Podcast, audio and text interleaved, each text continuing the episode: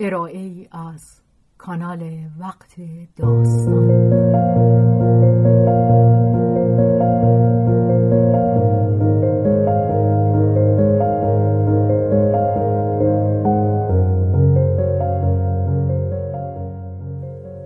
جان شیفته، اثری از رومن رولان.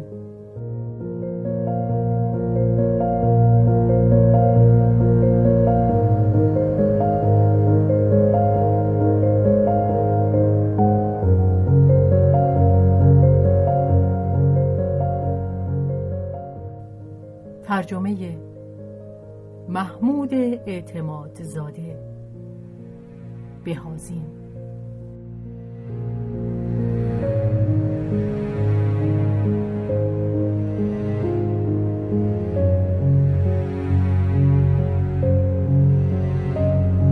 به روایت شهرزاد فتوحی، کارگردانی و تنظیم حسین آشتیانی.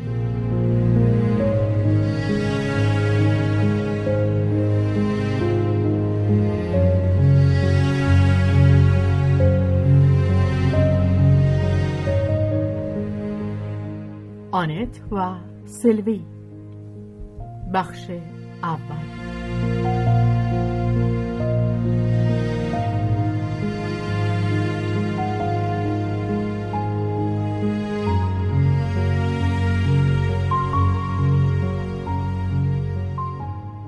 با آنکه راه دور بود و پاره کوچه ها در آن دیر وقت شب چندان ایمن نبود، آنت پیاده به خانه بازگشت.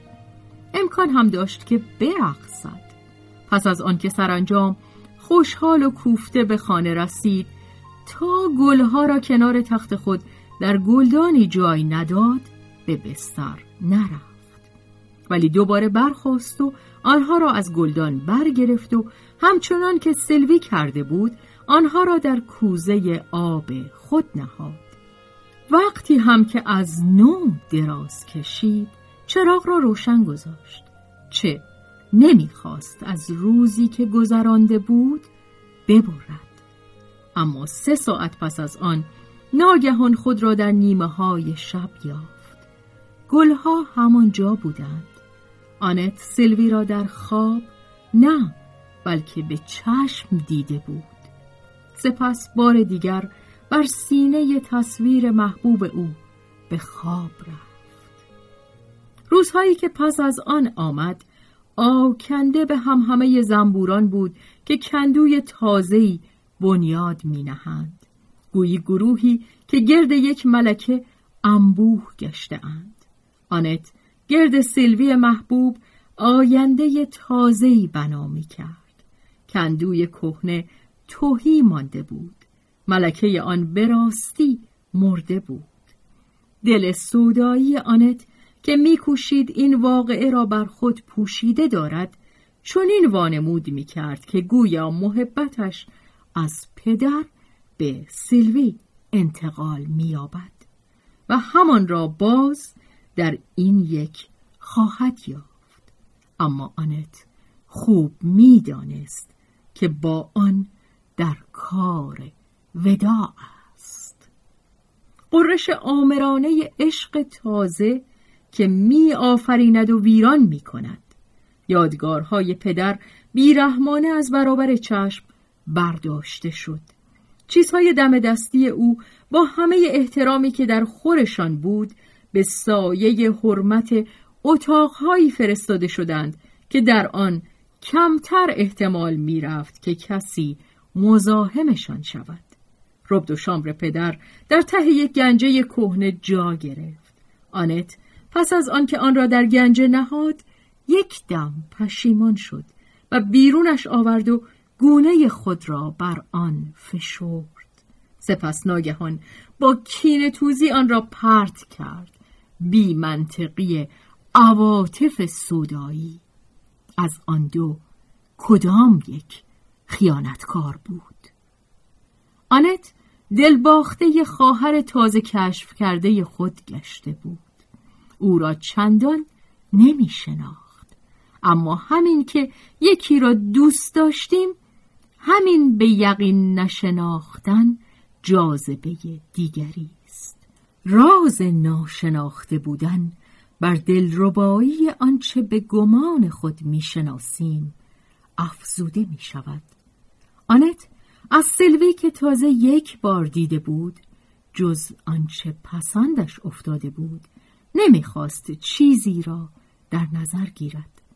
البته در نهان اعتراف میکرد که این چندان درست نیست، ولی هنگامی که میکوشید تا تیرگی های چهره او را از نو ببیند، صدای دمپایی های کوچکی که در دالان میدوید به گوشش میرسید و بازوان برهنه سلوی دور گردنش حلقه میبست. سلوی میبایست بیاید، قول داده بود. آنت برای پذیرایی او همه چیز را آماده میکرد. کجا ببردش؟ همینجا، در اتاق ملوسش.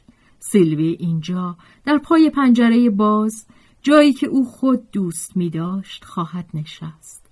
آنت چشمان او را می‌دید و خوشحال بود که خانه خود، اساس خردوریز خود، درختان خود را که بار دیگر لطیفترین جامعه سبزشان را به تن کرده اند، به او نشان خواهد داد و آن شکاف میان توده شاخ و برگ ها را آنجا که تا تپه های پرسبز و گل پیش می رفت. آنت با احساسی بس تازه و شاداب از اینکه سیلوی را در زیبایی و آسایش خانه خود شریک سازد لذت می برد. ولی ناگهان با خود گفت که چشمان سیلوی میان منزل خود و خانه بلونی در پی مقایسه برخواهد آمد و شادیش را سایه‌ای فرو پوشاند. این نابرابری چنان که گویی به زیان خود او بوده است بر او گران آمد، اما مگر او وسیله جبران آن را نداشت؟ درست بدین گونه که از سلوی دعوت کند تا از مزایایی که سرنوشت به وی ارزانی داشته است بهره‌مند شود. چرا؟ ولی همین خود باز مزیت دیگری خواهد بود که آنت بر او خواهد داشت. آنت حس می کرد که سلوی بدون مقاومت بدان تن نخواهد داد و آن سکوت ریشخندآمیز سلوی را در پاسخ نخستین دعوتهای خود به یاد می آورد. می بایست نازک طبعی سلوی را در نظر گرفت. چه می بایست کرد؟ آنت 4 یا 5 طرح را در ذهن خود سنجید. هیچ یک موجب خرسندیش نشد. 10 بار نمای اتاق را عوض کرد. چیزهایی هرچه گرانبهاتر را با لذتی کودکانه در اتاق چید و سپس همه را از آنجا برد و تنها ساده ترین چیزها را به جا گذاشت. حتی یک چیز جزئی، گلی بالای قفسه یا عکسی در گوشه‌ای نبود که درباره اش با خود بحث نکرده باشد. خدا کند سیلوی پیش از آن که همه چیز مرتب شده باشد نیاید. گرچه سیلوی شتابی هم نشان نمیداد و آنت فرصت یافت که باز هم و باز هم در آرایش اتاق دست ببرد. میدید که سیلوی در آمدن سستی نشان میدهد، ولی او از همین بهره میجست تا چیزکی را در طرحهای خود تصحیح کند. چه بازی ناخودآگاهی! او با اهمیتی که برای این چیزهای پوچ قائل میشد میخواست خود را فریب دهد. همه این جنب و جوش مرتب کردن و به هم زدن ترتیب آرایش اتاق بهانه‌ای بیش نبود تا بر روی آشوب اندیشه‌های سودایی که نظم معتاد زندگی عاقلانه‌اش را به هم میزد پرده بکشد و بهانه ته کشید. دیگر همه چیز آماده بود و سیلوی نمی آمد. آنت در خیال 10 بار به پیشوازش رفته بود. انتظار بیتابش میکرد. آخر او که نمیتوانست باز نزد سلوی برود. اگر باز به دیدن او میرفت و در چشمان پرملال سلوی میخواند که پروای بود و نبود او را ندارد، به مجرد این اندیشه غرور آنت خون میریخت. نه، به جای یک چنین خاری همان بهتر که دیگر هرگز او را نبیند. با این همه آنت تصمیم میگرفت و شتاب زده رخت میپوشید تا به سراغ دخترک فراموشکار برود، ولی هنوز دگمه های دستکش خود را تا به آخر نبسته دچار ناامیدی میشد. با پاهای سست دوباره در هشتی خانه روی صندلی می نشست و دیگر نمی دانست چه کند. و درست در همین دم که آنت کلاه بر سر و آماده رفتن نزدیک در روی صندلی وا رفته بود و نمی توانست تصمیم بگیرد، درست در همین دم سلوی زنگ زد.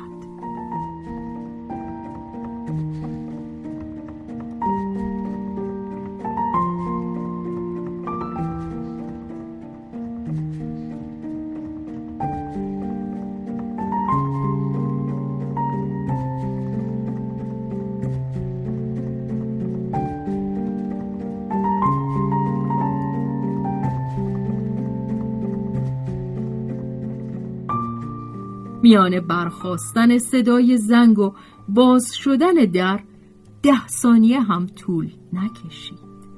یک چنین زود جنبیدن و نیز دیدن چشمان سرمست آنت چنان که باید به سیلوی فهماند که در انتظارش بوده اند.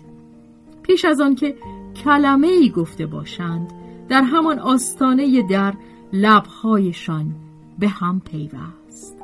آنت با شوری سرکش سیلوی را به دنبال خود کشید و بی آنکه دستهای او را رها کند به درون خانه برد و در همان حال با چشمان خود گویی او را می‌خورد و احمقانه مانند کودکی که شادی کند از ته گلو می‌خندید.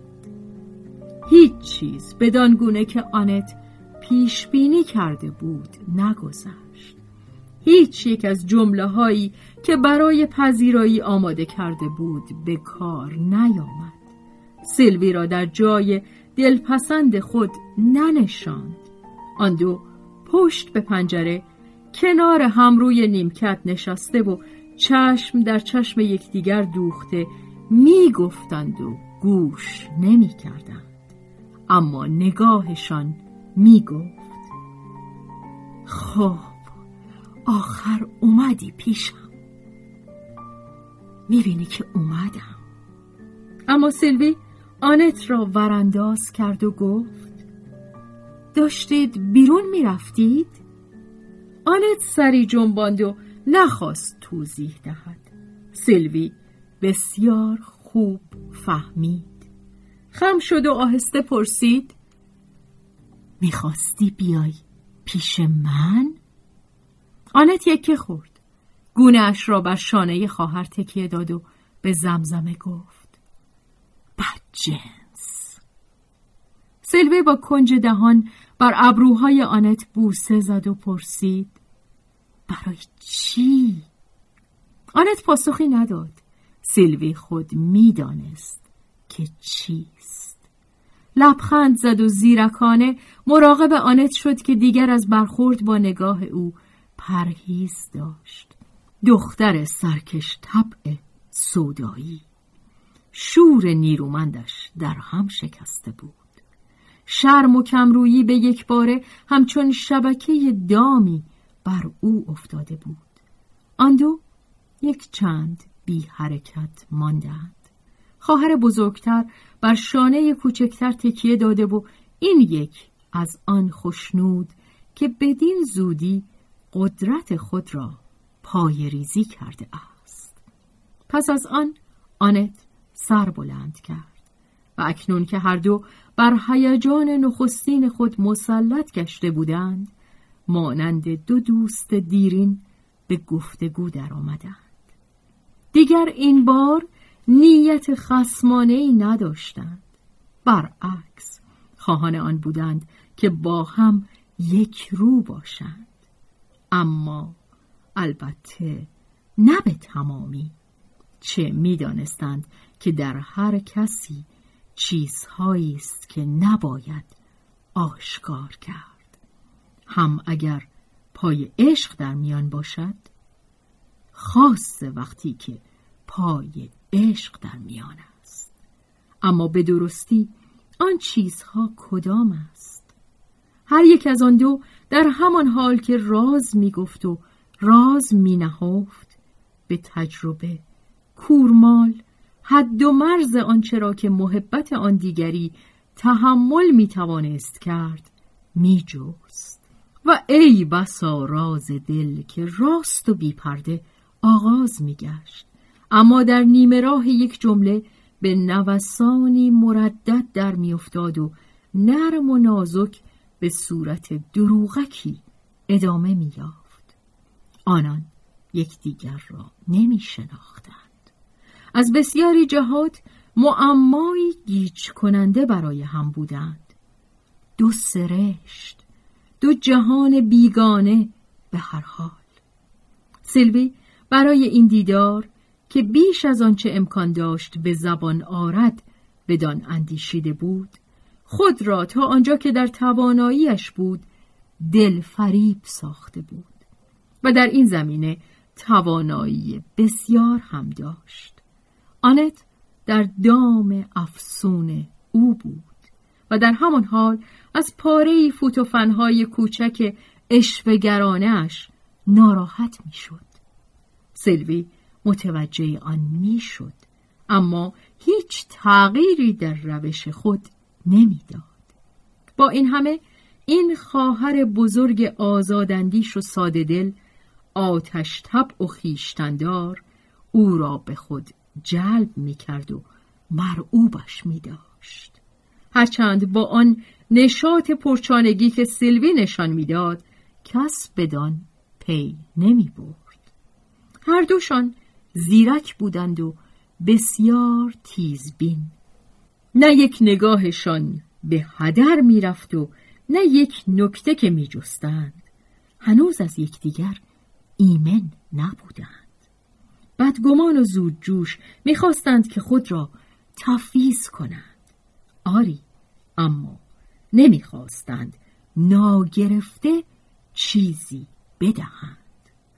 هر دوشان غروری سرکش داشتند.